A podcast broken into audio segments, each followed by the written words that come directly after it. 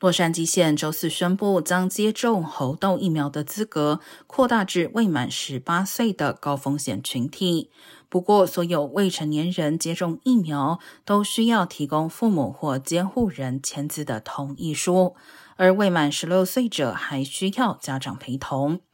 根据 FDA 的指示，未成年人接种猴痘疫苗不适用真皮内注射法，也就是必须接种传统的完整一整瓶剂量。而周四在 El Monte 开幕的猴痘疫苗接种中心，目前计划在每周二、四、五早上十点至下午三点间各提供一百个接种机会。符合资格的民众仍需事先预约才能前往。